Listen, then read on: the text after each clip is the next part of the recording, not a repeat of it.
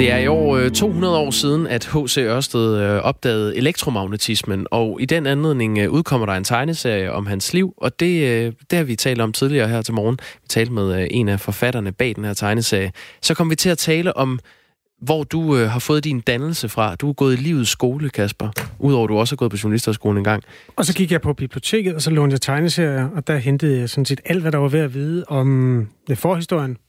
Ja, og hvor fik du det fra? Anders And og Tintin. Primært, jeg læste mest Anders Tand. Jeg kunne godt have ønsket mig, hvis man skulle skrive verdenshistorien om, så skulle der være 100 Tintin-album i stedet for 23. Men der er kun, så derfor Anders And. Ja, og øh, vi fik et øh, indspark fra en kær lytter, som skrev, at øh, øh Richard Ravnvald har været portrætteret i Anneby-bladet. Vi taler om, hvad er det for nogle øh, virkelige mennesker, der igennem tiden har slået deres folder i Anneby. Han skriver så også, at han hedder Richard Regnvand i den episode, han er med i. Richard Ravnvald. Det er sjovt. Øh, jeg har fundet en lille liste. Anneby.dk har en liste over kendiser, som øh, spangulerer rundt i Anneby. Ja, tak. Og øh, jeg tænker, vi gør det til en lille quiz. Okay. Du gætter, hvem den er, øh, personen. Jeg siger deres Anneby-navn. Her kommer en. Pusling Piber. er det Justin Bieber? Ja, tak. Okay. Øh, den næste er lidt nem. Lady Dada. Ja, den er ikke så svær. Nej. Øh, Har hun også en kjole af kød i Anneby? Det fremgår ikke. Okay, det vil, jeg, det vil jeg i den grad slå et slag for, at hun skal have i hvert fald. Øh, popbandet øh, Haha. ja, okay, den er også Ej, det er dumt. Med. Du får en uh, lidt sværere. Ja. Nej, den er ikke svær.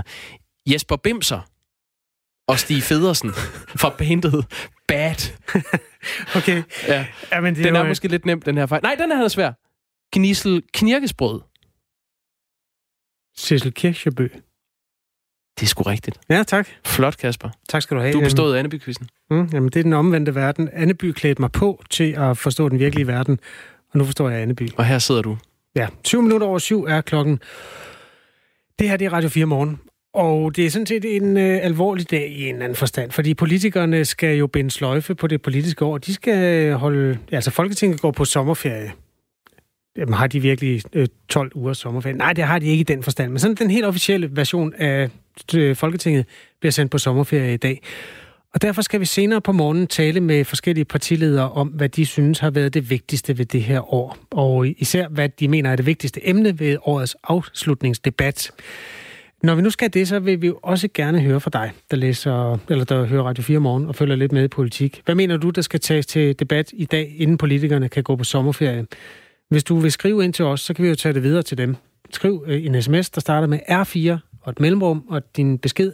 Altså dit bud på, hvad der skal tages til debat i dag, hvor Folketinget holder afslutning. Og så send den til 1424. Øh, det er jo lidt en uh, maraton-debat-dag, sådan en afslutningsdebat i, øh, i Folketinget, og øh, at det, alle partiernes politiske ordfører, de får ordet, og så opstår debatten. Nogle gange til ud på de sene nattetimer, og så øh, allerførst, for at skyde det hele i gang, så skal statsminister Mette Frederiksen holde sin tale ved den her afslutningsdebat. Øh, godmorgen, Vilas Andersen. Godmorgen. Godmorgen. Tidligere taleskriver for netop Mette Frederiksen. Du stoppede øh, kort tid efter, hun blev øh, statsminister, skal vi lige øh, varedeklarere. Øh, Vilas Andersen, du har jo siddet i det her maskinrum under øh, tilblivelsen af sådan en tale. Du, du har faktisk øh, selv forfattet den. Hvad, hvad er det for en, øh, en slags tale, man holder til afslutningsdebatten som statsminister? Jamen, det er to ting. Det er dels rigets tilstand, altså hvordan går det i Danmark, hvordan står Danmark i verden, og så er det jo regeringens tilstand, hvordan går det med regeringens politiske projekt, og hvad der er sket siden, som I selv var inde på, åbningen, altså hvad, der, hvad er der lavet af øh, aftaler, hvad er man kommet med af forslag, hvad er gået godt, og hvad er måske gået mindre godt, og hvorfor er det så sket. Ikke? Så det er rigets tilstand og regeringens tilstand. Er det en lang tale? Den, ja, jeg mener, hun har en time, så det er en ret lang tale. Og det er også en lang dag, som Michelle er inde på. Det er jo en, den starter her klokken 9, og så kører den jo til, til de er færdige, og det kan være, være sidst på, øh, altså for at være en gang i nat. Og det er også en, det er også en lidt en lang dag på Christiansborg, hvor, hvor alle er der, og man bliver på kontoret, selvom man måske ikke har så meget at lave, og spiser noget pizza og drikker en øl i aften. Og hvis man er rigtig heldig, så kan man også være heldig at se en snallerede politiker på talerstolen, når det bliver aften, fordi det, altså det er i hvert fald set før. Jamen kan man ikke forestille sig, at de allerede er en lille smule småsnallerede og høre på, at de har været op og forhandle energi hele natten? Ja, det er heldigvis ikke alle sammen, men jo, der er nok nogle af dem, der er sådan lidt øh, søvndrukken. Nu ved jeg ikke lige, hvordan min øh, stemme øh, lyder her på den her tid af, af dagen. Du lyder okay. men, øh, men øh, jeg tænker, det er sådan, øh, det er det samme. Der er nogle af dem, der er trætte, og der er nogle af dem, der bliver trætte i løbet af dagen også. I 2017, der øh, tog den her afslutningsdebat, øh, hvis man fraregner øh, frokost og aftenpause, 12 timer og 36 minutter. Og det er altså det, det er meget normalt, at, at debatten bliver en, en all-nighter. Øhm, Mette Frederiksens tale i dag kommer jo oven på et ret, lad os kalde det turbulent, første år som statsminister med usædvanligt mange øh, taler til nationen. Hvor, hvor vigtig er øh, sådan en tale som den her afslutningsdebat-tale alligevel for hende som, som statsminister? Det er en vigtig tale, og det er der flere grunde. Dels er det jo en af de store taler, og den bliver jo dækket i pressen, og der er nok også mange, der kommer til at høre om den. Men der er nok ikke så mange, der kommer til at høre hele talen. Dels fordi den er så lang, og fordi der bliver kommunikeret rigtig meget fra Christiansborg i dag. Alle partierne er på, og alle forsøger jo på en eller anden måde at, at vinde dagsordenen og sige noget, som kommer længere ud end, øh, end Folketingssagen. Men det er, øh, det er også et sted, hvor partierne tester hinandens argumenter, og hvor de alliancer, der er, bliver bliver støbt og bliver, hvad skal man sige, øh, bliver forankret, øh, og, og man skal lytte til, hvem er det egentlig, der er enige om hvilke politiske områder og projekter. Øh, så det er også en sag, der fylder meget, øh, altså, som er vigtig på den måde, at det er jo Mette Frederiksens chance, eller i hvert fald mulighed for, at sætte en øh, stemning, altså hvad, hvordan går det med regeringen, hvordan går det i Danmark, det er hendes mulighed for at sætte nogle øh, politiske dagsordner øverst op, øh, hvor, øh, som, hun, øh, som hun er interesseret i, skal være der. Øh, og så er det en mulighed for at lave en fortælling om sig selv, om regeringen og øh, sit politiske projekt.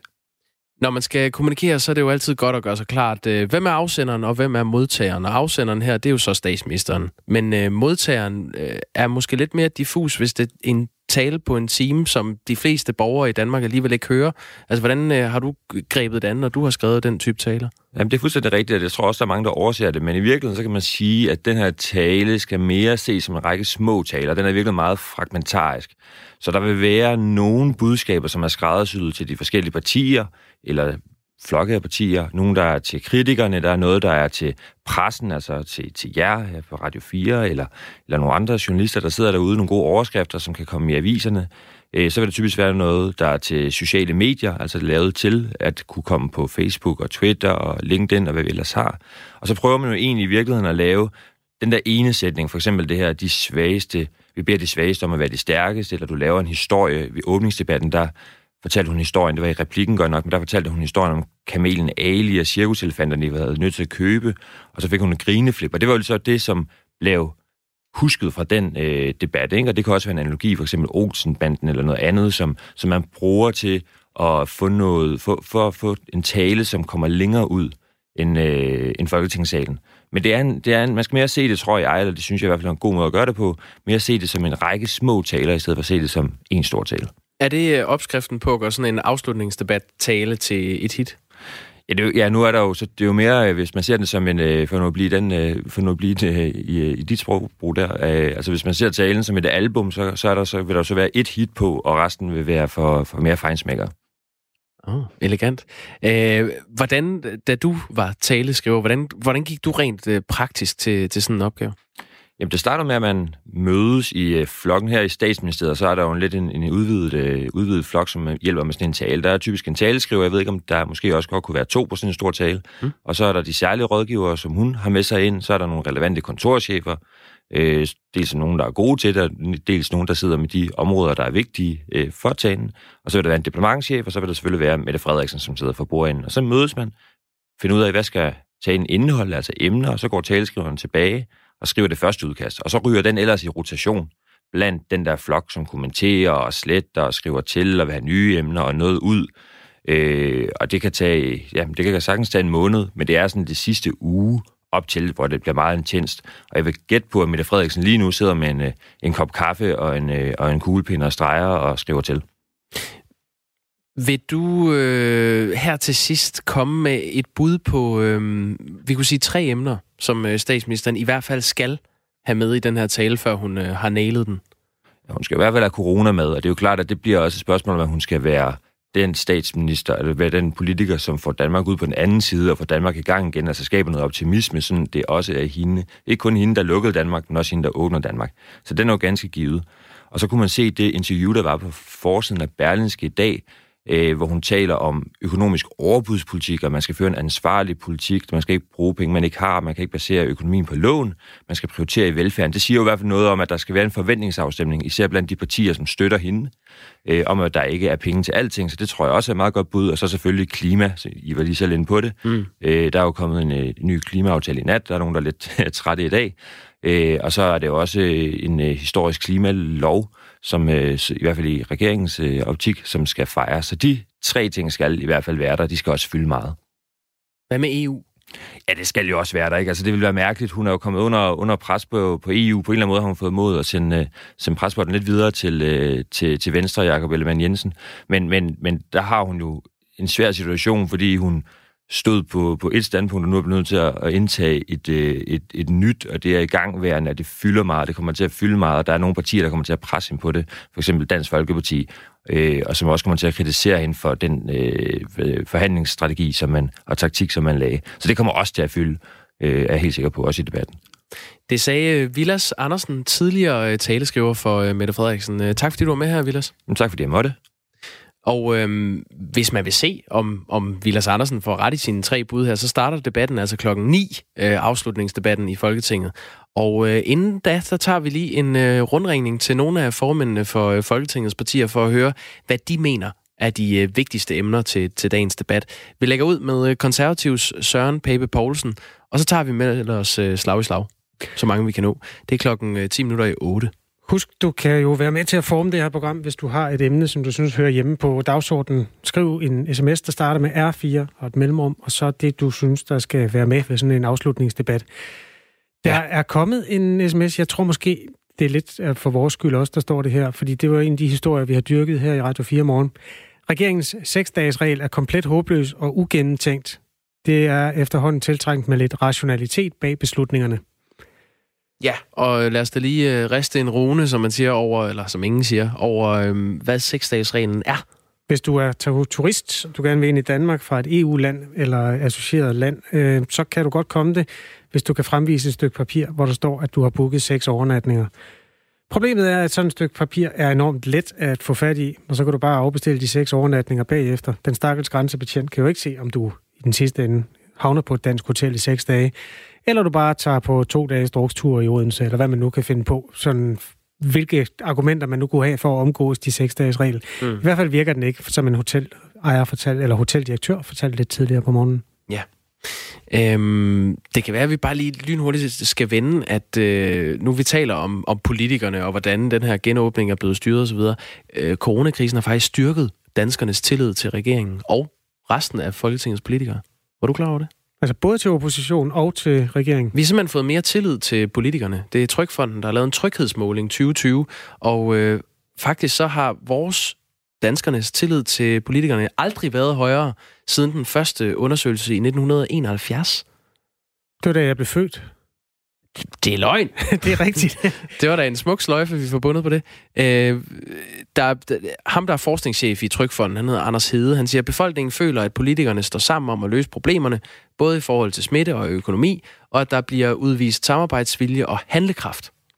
Hvis Trykfonden har tid, så synes jeg, at de skal prøve at tage en tur til USA, når de ellers må flyve derover, og så lave den tilsvarende undersøgelse der, fordi der er ikke ret ikke sammenhold i samme målestok, lad os sige det på den måde. Nej, det, vi har jo klaret os ret, øh, altid i betragtning, relativt godt igennem øh, krisen, må man sige.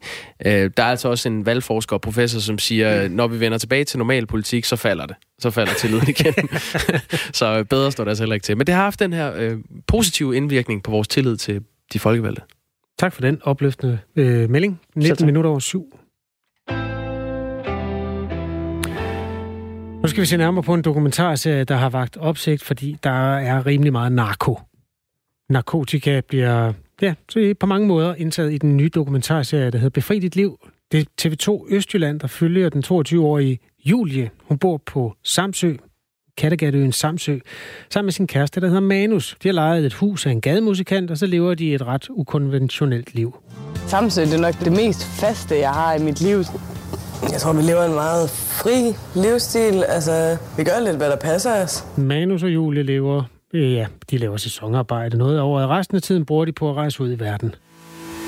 Jeg tror, hvis jeg skulle sidde på en computer hver dag fra, fra 9 til 5, så var der nok på et tidspunkt, hvor jeg bare smed kaffen ned på gulvet og sagde, kraftede med nok. Og så er det hjemme. Jeg ved sgu, det tror jeg ikke er kur. Det tror jeg aldrig ville sige ja til. Det er for monoton for mig, er det for alvorligt og for upersonligt. Ja, Julie Emil Thielsen er en af hovedpersonerne i dokumentaren. Vi har fået lov at vække dig, Julie. Godmorgen. Ja, godmorgen. Hvordan øh, har du det? Jeg har det godt. Jeg er lidt træt, men øh, ellers har jeg det godt.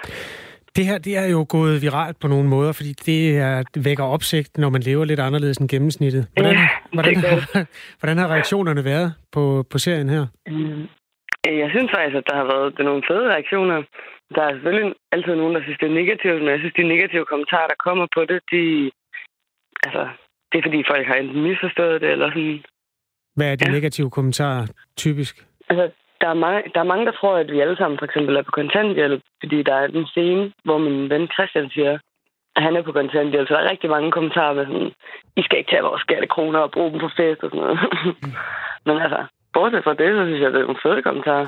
Det er en fed debat, der kommer. Befri dit liv, det er en dokumentarferie, i, øh, ikke ferie, men serie, i syv afsnit, som er produceret Ja. ja. af regionalstationen TV2 Østjylland. Den fik premiere på YouTube og på øh, TV2 Østjylland for godt en uge siden. Her øh, er et klip, hvor du, Julie, holder fest med nogle venner. Du har mødt dem jo.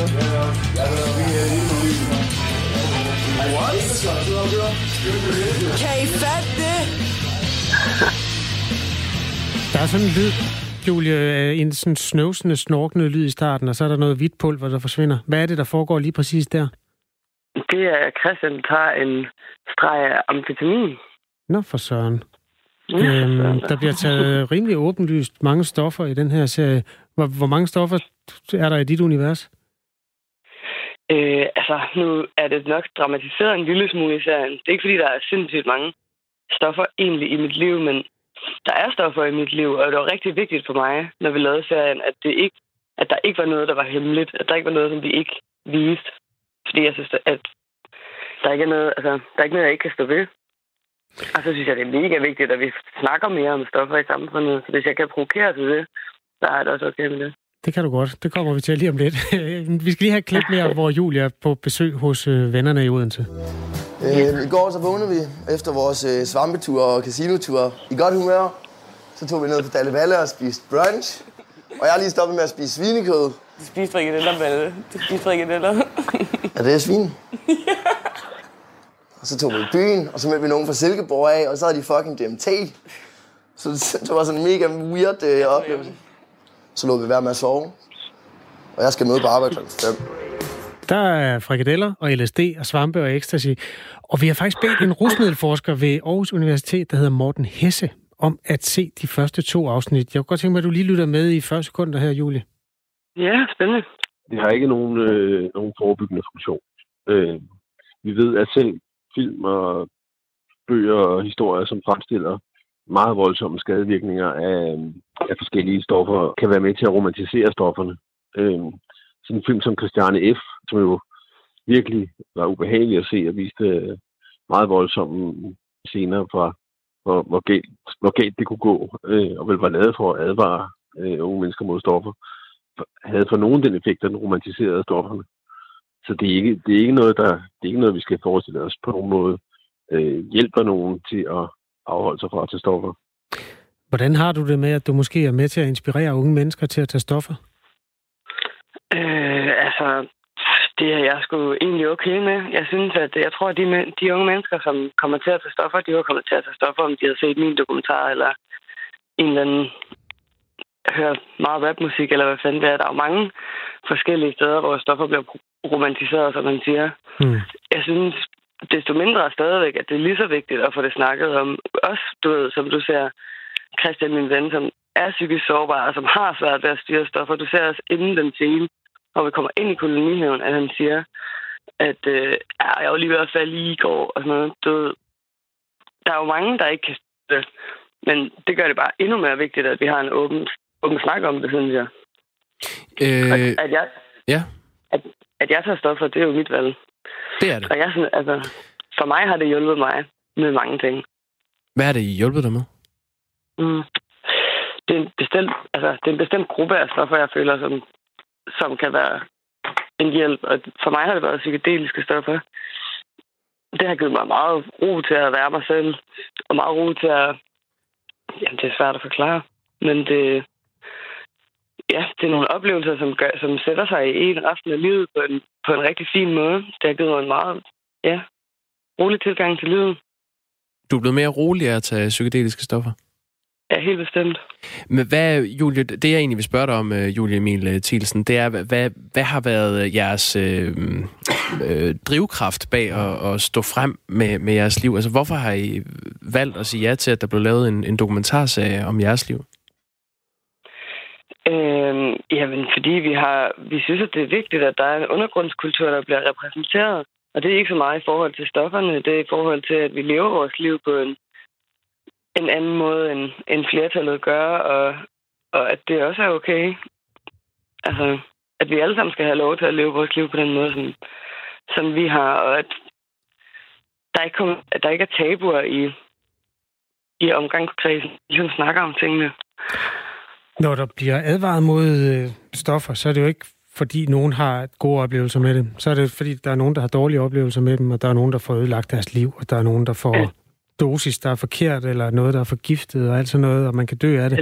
Har du aldrig haft nogen dårlige trip? Øh, nej, det har jeg faktisk det har jeg ikke haft. Har du aldrig jeg set har... nogen have det? Nej, det har jeg faktisk heller ikke. Øh, og det tror jeg skyldes, at vi gør det i et kontrolleret forhold for det meste gode venner sætter os meget ind i, hvad det er, vi gør. Altså, jeg synes, det er enormt vigtigt, når man leger med sådan nogle ting, at man altså, jeg sætter sig, sætter sig ind i, hvad det gør ved en. Lige i forhold til det, der du siger med, at med de dårlige op, også i forhold til forkerte doser og sådan nogle ting. Alkohol er jo sindssygt accepteret i vores samfund, og et mm. af de værste stoffer, og faktisk også det, der giver allerflest psykoser, også en ting, vi ikke snakker om i samfundet. Men det er et lovligt stof. Øh, gør det en forskel for dig, at øh, det er ulovligt at tage narkotika?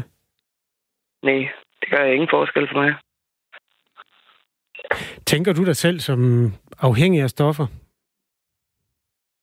På ingen måde, nej. Kunne du stoppe i morgen, hvis du vil? Ja, altså jeg tager jo ikke stoffer på daglig basis overhovedet. Altså jeg ryger en masse has, men det kan jeg også sagtens lade være med.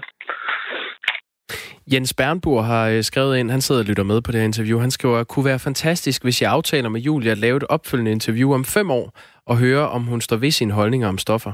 Tror du, øh, du gør det? Det ved jeg 100% at jeg gør. Nu, altså, vi, jeg, ja. vi har kontrakt på at lave den her radiostation i otte år, så vi kan jo sagtens lave noget om fem år. Det bliver den 22. juni 2025 kl. 7.27 om morgenen. Er det ok? Jeg er klar. Fedt. Fedt. Tak fordi du vil snakke med os. Ja, selvfølgelig. Julie Emil Thielsen, som altså er en af hovedpersonerne i Befri dit liv. Der er en dokumentarserie i syv afsnit. Den ligger på YouTube. Det er TV2 Østjylland, der har lavet den. Og det er altså der, hvor man følger nogle mennesker, der ja, lever på en anden måde end ellers. Ja, en gennemsnit. Og det er jo altid godt med en debat om det, og om øh, narkotika. Det lykkedes Julie at få sat gang i den. Hvis du har lyst til at reagere, ligesom Jens Bandburg gjorde, så skriver du bare en sms til os. På den anden side af klokken øh, halv syv nyhederne, der skal vi øh, blandt andet til øh, Hviderusland, hvor der er stor utilfredshed med øh, Lukashenko. Так я хотел сказать Лукашенке, что прежде чем у кого-то что-то искать, как он у Тихановского нашел... Jeg vil gerne sige til Lukashenko, at i stedet for hele tiden at lede efter nogen eller noget, øh, ligesom han hos øh, Tihanovski fandt 900.000 dollars, så skulle man måske lede lidt i sin egen lommer. Hvor meget har du ikke stjålet fra folket? Øh, er der en øh, ældre dame, der siger her. Hvorfor hun er så utilfreds, det, øh, det kan man høre på den anden side af klokken øh, halv syv nyhederne. Halv otte. Ja. Yeah. Halv otte for guds skyld. Himlens skyld, ja. Øhm, vi skal også høre om en kvinde, der prøver at øh, finde nogle flere af de magtfulde, dygtige kvinder frem og få dem placeret i Danmarks historie. Sagen er jo den, at på en eller anden måde, så har mænd, til trods for at mænd er altså i nogen sammenhæng den mest latterlige halvdel af menneskerassen, så har vi fået taget meget af shine i historisk sammenhæng, og det er ikke altid rimelig retfærdigt. Derfor er der en øh, kvinde, der hedder Gry Jeksen, som er historiker og initiativtager til en Instagram-profil, der hedder Kvinde kendt din historie. Og hendes mission er at få kvinderne tilbage i vores bevidsthed og placeret nogle centrale steder i historiebøgerne. Det vil vi gerne høre om, og det kommer vi til at høre om om 20 minutter på den her radiostation. Det er et spændende projekt. Mens vi øh, lader op til det, så husk, at øh, du kan få fire minutters nyheder lige præcis nu, fordi klokken den er halv otte.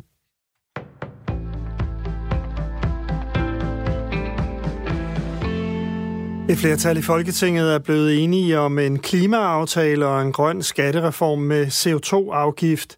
Alle partier undtagen nye borgerlige er med i aftalen. CO2-afgiften er en af de mange elementer, som skal være med til at sikre, at målet om at reducere CO2-udledningen med 70 procent i 2030 i forhold til niveauet i 1990 bliver en realitet. De endelige detaljer udstår dog fortsat.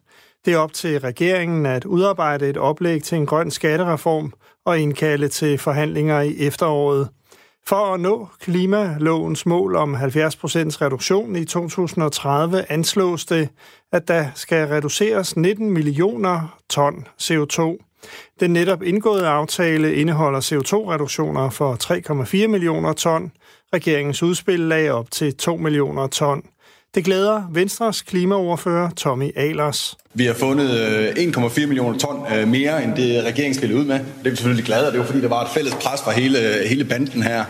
Desuden skal der etableres to energiøer, fortæller klimaminister Dan Jørgensen. Danmark var det første land i verden, der lavede en havvindmøllepark. Nu bliver vi også det første land i verden, der tager det næste skridt. To energiøer. Bornholm bliver den ene, den anden bliver en kunstig ø i Nordsøen. Vi etablerer 6 gigawatt øh, yderligere havvindkapacitet til sammenligning, så har vi 1,7 gigawatt havvindkapacitet i dag, så det er en betragtelig forøgelse. Ifølge aftalen skal individuelle olie- og gasfyr udfases. De skal udskiftes med varmepumper og grøn fjernvarme. Der skal også etableres flere ladestandere til elbiler, og industrien skal omstilles. Det skal ske via energieffektiviseringer, grøn strøm og mere biogas. Feriegæster i sommerlandet kan fra i dag og hen over sommeren få en hurtig coronatest på en række særligt udvalgte steder med mange mennesker. Mobile teststationer i form af særligt indrettede biler kører rundt i sommerlandet og gør holdt ved populære feriesteder som Marienløst, Blokhus, Lykken og Odsherred. Det oplyser flere regioner. Også populære attraktioner som LaLandia, Djurs Sommerland og Repark får besøg af testbiler – og man kan komme forbi og få en test uden at bestille tid på forhånd. Ifølge Per Sabro Nielsen, lægefaglig direktør for præhospitalet i Region Midt, har man i det midtjyske udvalgt 10 hotspots, hvor der er mange turister. Og så vil de her biler dukke op med mellemrum og, og teste de folk, der er interesseret i at blive testet. I første omgang er der i alt ca. 15 mobile teststationer, der kører rundt i sommerlandet, men antallet ventes at stige til 20 inden for en kort periode. De er et supplement til de 20 testtelte, der indtil nu er rejst i hele landet, og hvor det kræver tidsbestilling at blive testet. Præsidentvalget i november i år er USA's sidste mulighed for at undgå meget skadelige konsekvenser af Donald Trumps tid som præsident. Det siger den tidligere nationale sikkerhedsrådgiver John Bolton i et interview med ABC News. Interviewet kommer dagen inden Bolton udgiver en ny bog om sin tid i det hvide hus, som afslører flere belastende oplysninger om præsidenten. Jeg håber, at Donald Trump i historiebøgerne vil blive husket som en præsident med én embedsperiode, siger Bolton. Mest skyde og stedvise byer fra sidst på formiddagen klarer det op, og ud på eftermiddagen tørt og sol de fleste steder. 17 til 21 grader og svag til jævn vind fra nordvest og vest.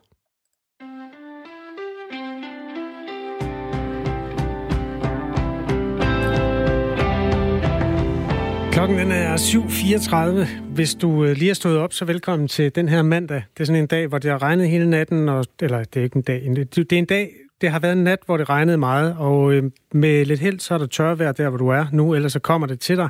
Det er en sommerdag, og du har tændt for Radio 4 morgen. Jakob Grosen og Kasper Harbo bestyrer den sammen med øh, nyhedsverden Henrik Møring. Ja, og må ikke det klare op senere, for det er Meryl Streeps øh, fødselsdag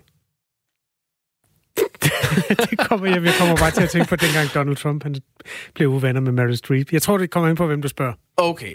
Tidligere her til morgen, der øh, talte vi om øh, udviklingen i Nordkorea, hvor Kim Jong-uns øh, søster får mere og mere magt. Og øh, nu vender vi altså snuden mod et øh, andet øh, autoritært regime. Det er dog et, som er lidt tættere på Danmark.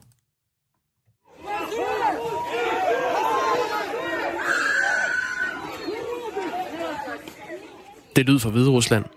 Her er der nemlig øh, daglige protester mod Alexander Lukashenko, landets øh, præsident. Og øh, det er nogle særdeles åbenmundede protester.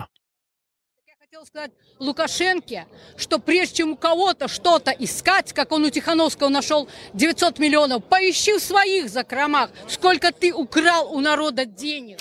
For dem, der ikke kan vide russisk, så kommer der lige en oversættelse her. Jeg vil gerne sige til Lukashenko, at i stedet for hele tiden at lede efter nogen eller noget, øh, så skulle han måske lede lidt i sine egne lommer. Hvor meget har du ikke stjålet fra folket? Hvor meget har du ikke stjålet? Giv de penge til folket, som dig og din familie har stjålet siger en ældre dame her i klippet. Om øh, få måneder, der skal hviderusserne beslutte, om øh, Alexander Lukashenko skal vælges for sjette gang. Og øh, det er måske derfor, han har ekstra travlt med at slå hårdt ned på øh, demonstranter og øh, politiske modstandere for tiden. Flemming øh, Spidsbol, øh, godmorgen. Ja, godmorgen. godmorgen. Seniorforsker hos øh, DIS med speciale i Rusland og øh, det post-sovjetiske område. Øh, hvorfor er der så massive protester i Hvide Rusland lige nu?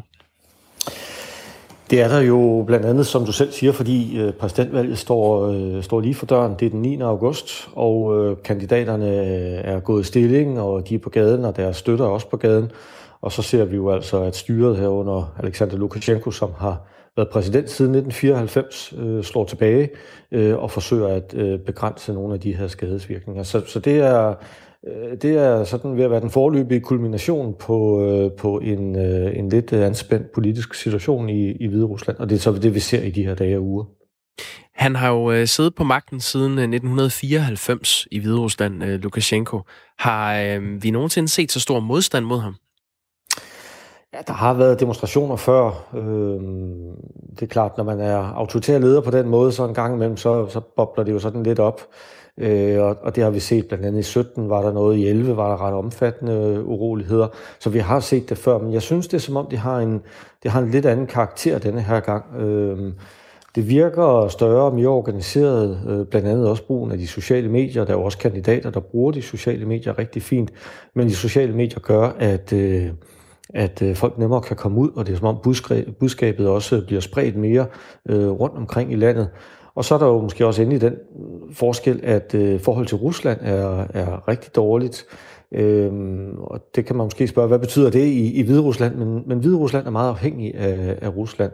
Og øh, russiske kommentatorer og russiske politikere øh, ser også på det her med en del skepsis og, øh, og øh, taler også om det. Og mange hvide russere får deres, øh, øh, deres nyhedsdækning blandt andet også fra de russiske medier. Så på den måde er det en, en forstærkende effekt, kan vi sige. Efter planen, så skal der øh, afholdes valg den 9. august, altså præsidentvalget i, øh, i Hvide Rusland. Og øhm, landet har jo gennem hele coronakrisen holdt øh, samfundet åbent. Lukashenko han har tidligere sagt, at den bedste medicin mod corona, det er øh, arbejde, sauna og et glas vodka. Og det er også noget, vi har gjort os ja, lidt lystige over her i studiet. Øhm, Flemming Splidsbol, de seneste måneder der er protesterne i de større byer jo taget til, særligt efter en øh, lidt sparet sag med en øh, fængslet meget populær blogger og kritiker, øh, Sergej Tjernovski. Han er blevet smidt i fængsel efter myndighederne efter sine har fundet 900.000 amerikanske dollars i øh, hans lejlighed. Og derudover så er der de øh, seneste uger foretaget masseanholdelser af civile demonstranter og journalister osv. Øh, hvorfor sidder ham her, Sergej Tjernovski, i, øh, i fængsel? Det gør han, øh, fordi de hvide russiske myndigheder anklager ham for at være med til at arrangere de her masse uroligheder. Så de siger, at han, øh, han får sine støtter på gaden, og de, øh, de laver ballade, de blokerer, og de øh, opfører sig ikke som, øh, som loven foreskriver. Øh, og på den baggrund så er han altså så nu øh, blevet fængslet. Øh, han støtter, øh, og han selv vil jo sige, at det er politisk motiveret. Det er fordi, han er populær, han har en betydelig gennemslagskraft i, øh, øh, i Hvide Rusland. Han øh, bruger de sociale medier rigtig fint, og så har han også øh, zoomet virkelig skarpt ind på netop korruptionsdelen øh, i Hvide Rusland, og der kan vi jo finde nogle paralleller også til nogle af de andre post-sovjetiske lande, øh, hvor det også ofte er et problem, og hvor vi ser, at oppositionen nogle gange kan bruge det som et springbræt til at komme frem til magten. Øh, så, så på den måde, øh, kan vi sige, så har han gjort sig meget upopulær, han er blevet fængslet, hans kone har forsøgt at stille op i stedet for, Øhm, så på den måde er der en, der er en, en, en organiseret modstand også denne her gang, og en indad modstand mod Lukashenko, som, øh, som vi måske ikke helt har set på samme måde øh, tidligere. Da han øh, kom til magten i 94, øh, Lukashenko, der foreslog han en øh, slavisk stat, hvor øh, Rusland og Hviderusland så skulle danne en, øh, en føderation. Hvor langt er han kommet med, med den plan? Der er han ikke kommet særlig langt, og øh, nu sagde jeg tidligere, at forholdet til, øh, til Rusland er, er meget problematisk, og det, det er jo rigtigt, men det passer alligevel ikke helt, fordi det, der egentlig er, er essensen af det, det er, at forholdet mellem Lukashenko og, Ruslands præsident Vladimir Putin er rigtig dårligt. Øh, og det har det været i mange år. De to øh, har simpelthen en rigtig dårlig kemi. De bryder sig ikke om hinanden. Øh, det er ret tydeligt også, når, når de ses. Og det, der også ligger i tanken om at lave en form for fællesstat mellem Hvide Rusland og Rusland, eller jo nok snarere mellem Rusland og Hvide Rusland, det vil være, at Hvide Rusland skulle opgive øh, måske hele sin suverænitet. Det betyder, at Lukashenko vil ikke være præsident mere. Øh, han vil måske være guvernør. Og det er jo tanker, der går helt tilbage til 90'erne. Allerede dengang så, øh, så stødte de på, på grund jo blandt andet øh, på grund af det forhold, at Lukashenko sandsynligvis ikke vil være præsident for den her store samlede stat. Så han vil altså miste magt, og han vil miste mange af de privilegier og, og adgang til ressourcer, som, øh, som han har haft. Så, så den idé er, er stendød. Øh, den lever sådan set stadigvæk på papiret, men reelt er den stendød, øh, og Lukashenko har heller ikke nogen interesse i rigtig at skubbe den videre. Det her valg, det er jo så sat til, som jeg sagde før, til den 9. august i Hviderusland. Øhm, nu er det os, der ringer dig op, men øh, hvis jeg alligevel skal spørge dig, hvorfor bør det her valg overhovedet interessere os her i Danmark? Det bør det, fordi øh, Hvide Rusland er en, øh, en europæisk stat, øh, ikke så langt fra, fra Danmark, og det er en stat, som vi har forsøgt at nå igennem mange år. Øh, hele den tid, øh, Lukashenko har været præsident. Øh, og der skal vi huske på, at øh, Hvide Rusland var jo kun øh, uafhængig et par år, øh, da han satte sig på magten. Og der har han jo altså, altså haft held til at, at styre det benhårdt. Øh, ofte når jeg bliver spurgt om det, og, og så, så bliver der refereret til Hviderusland som øh, Europas sidste diktatur. Øh, det passer desværre ikke. Der er også andre diktaturer. Men, men det er et diktatur, som har øh, skilt sig ud i forhold til andre. Blandt andet på grund af den øh, ret øh, massive undertrykkelse, der har været. Hviderusland er det eneste land i Europa, som aktivt bruger dødsstraf. Øh, og det er et land, som, som står sådan lidt på vippen, og der har vi jo blandt andet fra EU's side, som jeg siger, forsøgt at, at nå Hvide Rusland. Vi har forsøgt at påvirke dem, vi har forsøgt at trække dem lidt over til, hvad vi synes er den positive side, men vi har ikke rigtig haft held til det. Øh, og det ser ud som om Hvide Rusland nu står måske i et, i et vadested, et sted i hvert fald, som er, som er rigtig, rigtig interessant at følge, og derfor bør det også interessere os. Flemming øh, Spidsbol, øh, seniorforsker hos øh, DIS med speciale i, i Rusland og det her postsovjetiske område. Et ja-nej-spørgsmål her til sidst. Kommer han til at tabe præsidentvalget, Lukashenko? Nej, det gør han ikke. Han vil stadigvæk sidde, men måske svækket i forhold til, hvad han har gjort tidligere. Det sagde Flemming Splidsbol, seniorforsker hos DIS med speciale i, i Rusland, altså, og det her postsovjetiske område. Tak fordi du var med. Selv tak dig. Klokken den er 7.43, og øhm, nu skal vi ombord i historien. Det, der er bagsiden ved historien, det er, at den er lidt skævt fordelt på kønnene. Der er mest mænd, magtfulde, heldemodige mænd, der får æren for det, der er sket i verdenshistorien. Kvinderne glemmer i højere grad ved deres fravær. Mener i hvert fald Gry Jeksen. Godmorgen. Godmorgen. Historiker og initiativtager til en Instagram-profil, der hedder Kvinde Kend Din Historie. Gry, din mission er at få kvinderne tilbage i vores bevidsthed. Hvor var det, du blev øh, opmærksom på, at der mangler nogen? Jamen altså, det er snart to år siden, jeg sad og arbejdede på et øh, tv-projekt, som øh, skulle handle om Danmark for 100 år siden. Og det var i sådan alle temaer, politik og kunst og hverdagsliv. Og, og der blev jeg simpelthen opmærksom på nogle kvinder, som øh, jeg blev meget overrasket over, at jeg ikke kendte i forvejen. Både som historiker, men, men faktisk også bare som dansker. Og øh, der blev jeg bevidst om, at, at jeg havde faktisk også havde taget en hel universitetsuddannelse, uden at få en, en ordentlig indførelse i, i kvinders historie også. Den her Instagram-profil, det kan være, der er nogen af Radio 4 morgens lyttere, der allerede kender den, og måske abonnerer eller følger dig der. Kvindekendt din historie hedder den, Gry Jeksens øh, profil. Der er 29.000, der følger den, og øhm, der er indtil videre blevet lagt billeder op af 150 forskellige kvinders historier. To af de øh, kvinder, som du har delt, øh, de hedder Karen Michaelis og Franziska Clausen. Lad os da lige lære dem at kende. Karen Michaelis først. Hvorfor er det vigtigt at huske på hende? Jamen altså, Karin Michaelis, hun er en af Danmarks største forfatterinder faktisk. Hun øh, debuterede, jeg tror, i 1908 eller 1910, og øh, hun har udgivet et hav af bøger. Hun skrev øh, rigtig, rigtig mange bøger. Og noget af det, hun skrev om allerede her i starten af 1900-tallet, det var kvinders seksualitet.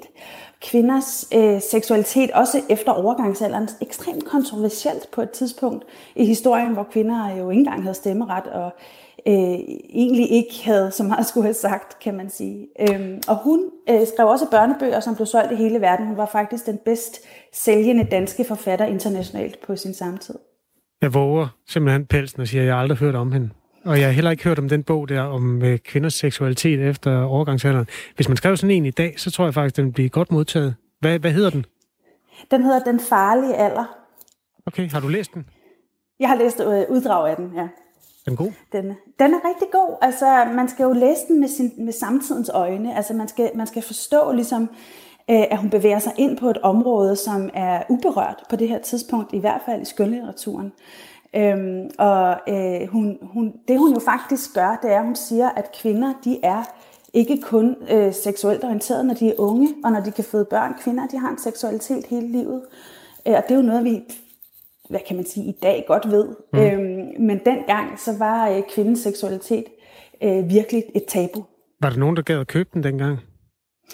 Øh, jeg er faktisk ikke helt sikker på, hvor godt lige præcis den solgte, men jeg ved, den skabte røre. Ja.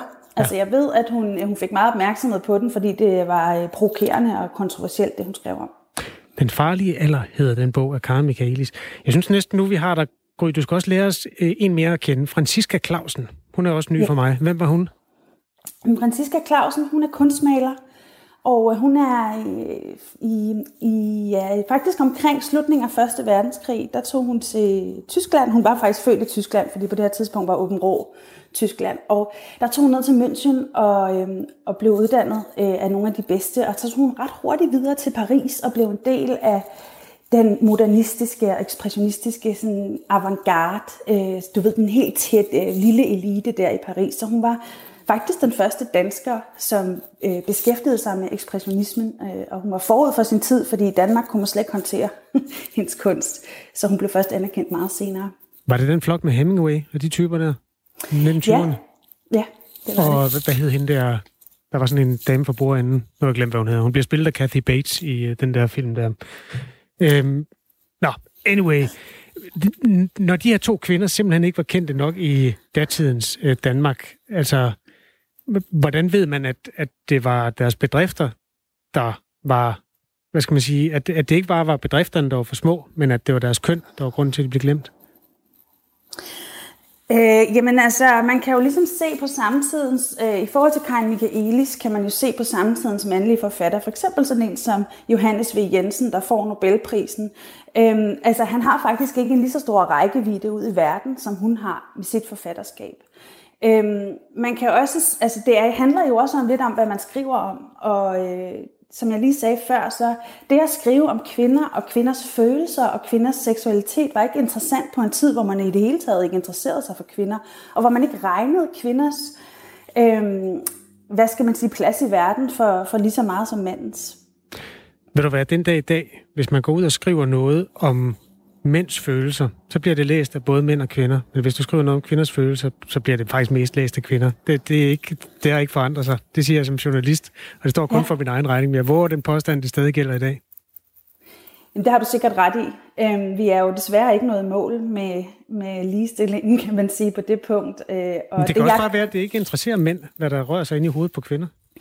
Ja, fordi det er mænd jo ikke opdraget til historisk. Mm. Og det er jo ikke noget med, at mænd er onde. Det er noget med, hvordan vi lærer at orientere os i verden. Og nu arbejder jeg jo med historie, så det jeg arbejder rigtig meget med, det er, at vi skal skabe ligestilling i historien. Og det betyder ikke, at vi hver gang vi nævner en mand, skal nævne en kvinde. Det betyder bare, at alle mennesker skal have øh, øh, hurtig eller nem adgang til en bevidsthed om deres egen historie. Og lige nu er det faktisk kun mænd, der har det.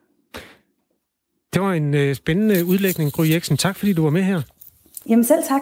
Jeg vil ind og følge dig på Kvinde Kend Din Historie. Det er en Instagram-profil, hvor man altså kan lære nogle af de oversette kvinder fra Danmarks historie at kende. Ja, Klokken den er blevet øh, små øh, 11 minutter i 8, og du lytter til Radio 4 morgen. Og det er i dag, den øh, 22. juni. Sådan her lød det, da Mette Frederiksen holdt åbningstale i Folketinget 1. oktober 2019. Jeg har det på mange måder ligesom Dan Tyrell. Jeg holder i hverdagen.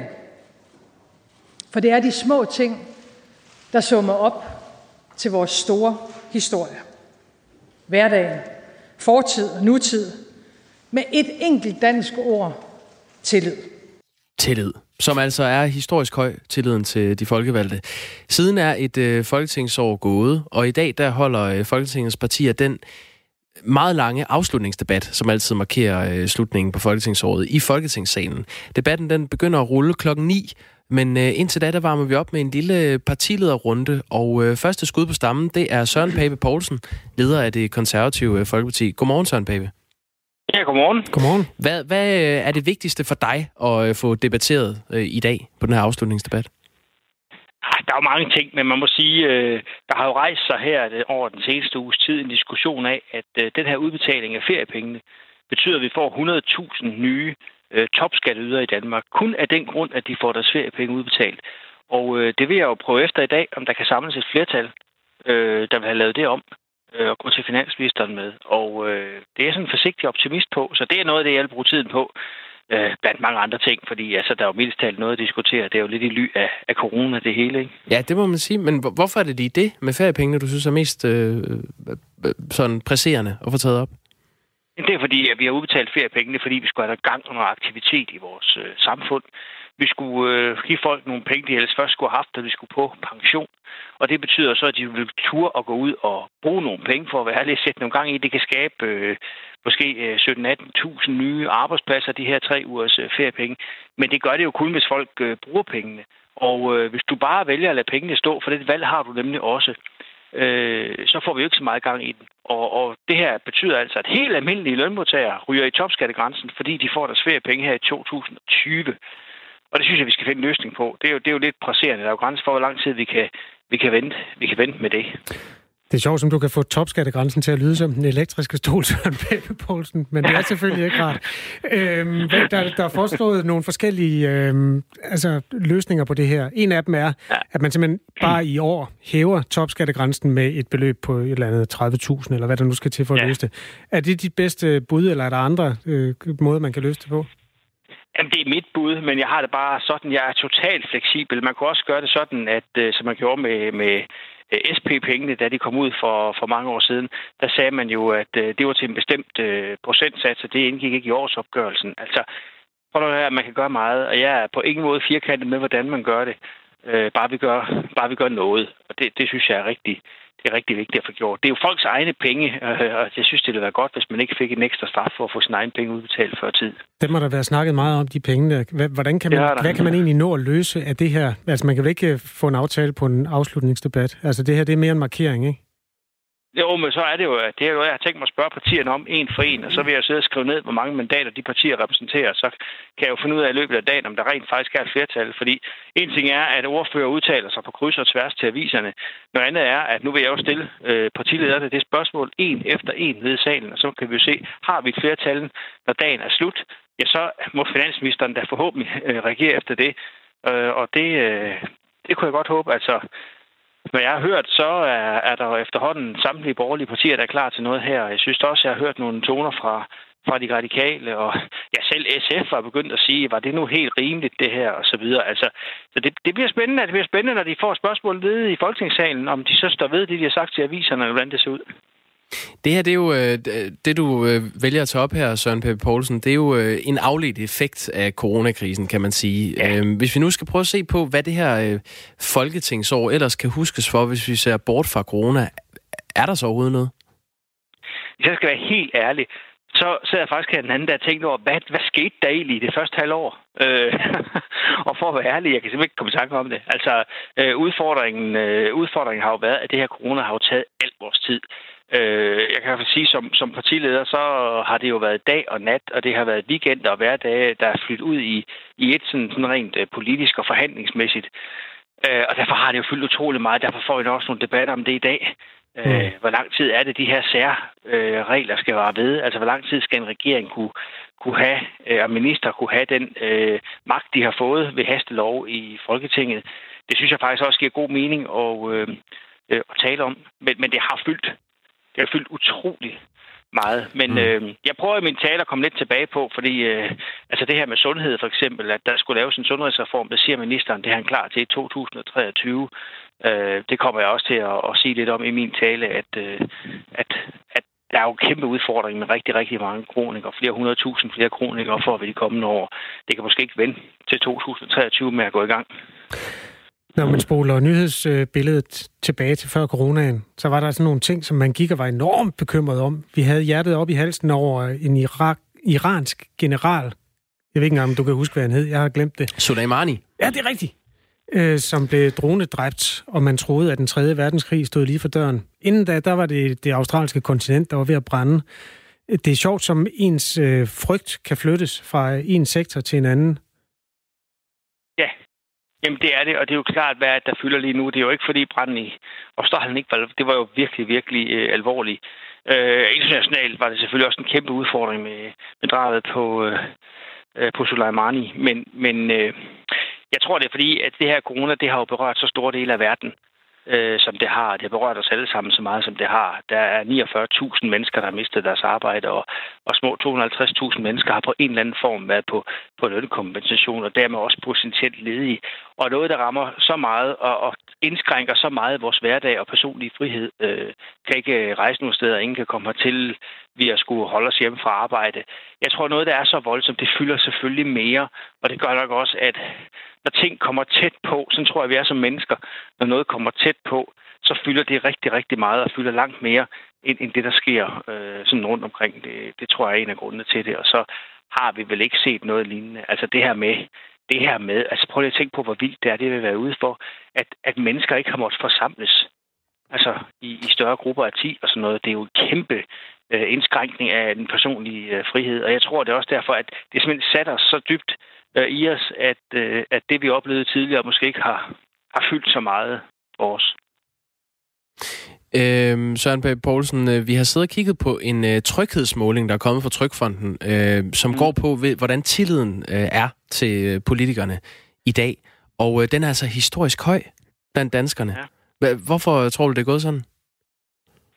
Jeg tror, at en af forklaringerne er, at vi har stået i en kæmpe sundhedsmæssig øh, krise, der har betydet, at øh, vi ligesom har, hvad skal man sige, lagt våben hver især, og øh, sagt, det her, må vi, øh, det her må vi stå sammen om at få Danmark og danskerne godt øh, igennem. Det tror jeg, at folk har meget respekt for. Øh, men nu, hvis al politik var sådan, så ville det jo også blive kedeligt. Men, men øh, lige den her situation, der tror jeg faktisk, øh, at det har gjort noget godt. Og det er jo bare mit gæt. Jeg, jeg ved det jo af gode grunde ikke, og jeg har ikke lige læst den måling der, for at være ærlig. Nej, men øh, nu begynder I jo at rasle lidt med sablerne igen, og du, øh, du lægger også op til, at du skal udspørge hver enkelt øh, fra de andre partier om, hvad de mener om det her med feriepengene. Øh, tror du, øh, at tilliden kommer til at dale lidt igen nu, når I kommer til at, at køre det almindelige politiske spil igen? Det er nok op til os selv. Det kommer an på, hvordan vi kører det almindelige politiske spil. Altså, hvis det handler for meget om proces og for lidt om politik, så tror jeg, at folk de hader at høre på det, og så, så taber vi tillid igen. Men kan vi holde os til, at det skal handle om politik? Øh, altså, i stedet for at stå og pille øh, os selv i navlen over nogle små spørgsmål, der kunne interessere folk herinde i Osteklokken, øh, så tror jeg, vi taber tillid. Men jeg tror, vi kan bevare tilliden ved at vise, at der er forskel i dansk politik, og vi, vi ser forskelligt på det. Altså, jeg plejer derude at holde oplæg sige, vi er 10 partier i Folketinget, øh, og mine ni andre partikolleger, formandskolleger, der er ikke en af dem, der ikke ønsker det bedst for Danmark. Vi ønsker alle sammen det bedst for Danmark. Vi er bare uenige om, hvad det bedste er, og i hvert fald, hvordan vi når til. Øh, og, og der tror jeg, vi skal holde, holde fokus på bolden. Og kan vi gøre det uden alle mulige mærkelige kiksede samråd og procesting, så tror jeg, vi kan holde tilliden i befolkningen. Det er en øh, undersøgelse, som Trykfonden har lavet. Du kan jo se, om du kan nå at suge ind og læse den, Søren Pape Poulsen. Den viser, at... Det bliver nok øh, ikke lige nu. nej, fair nok. At øh, opbakningen både til regeringen og til oppositionen, det er den højeste siden, og nu skal du høre efter, 1971. Kan det ikke passe, du er født der? Det er nemlig, ja. Ja, det kan ikke være helt Jeg er født i sidste, sidste dag på året 71, ja. Søren Pape Poulsen, god fornøjelse med afslutningsdebatten. Tak for det. Ja, og tak fordi du var med her. Vi Ja. følger op med nogle af kollegerne. God lang dag. Det er godt. Tak i lige måde. Så var, lagt på, så, ja, så var han ude. Det er en travl dag. Hvem er det, vi har i pipeline? Altså, jeg ved så meget, at Pia Olsen Dyr, leder af Socialistisk Folkeparti, er med. Og leder af Enhedslisten, øh, Pernille Skipper. Og Christian Thulesendal fra Dansk Folkeparti er i pipeline. Hvis du har en kommentar, der er velanbragt, når vi nu gør status over et folketingsår, som har været virkelig mærkeligt, så skriv en sms, der starter med R4 mellemrum og send den til 1424.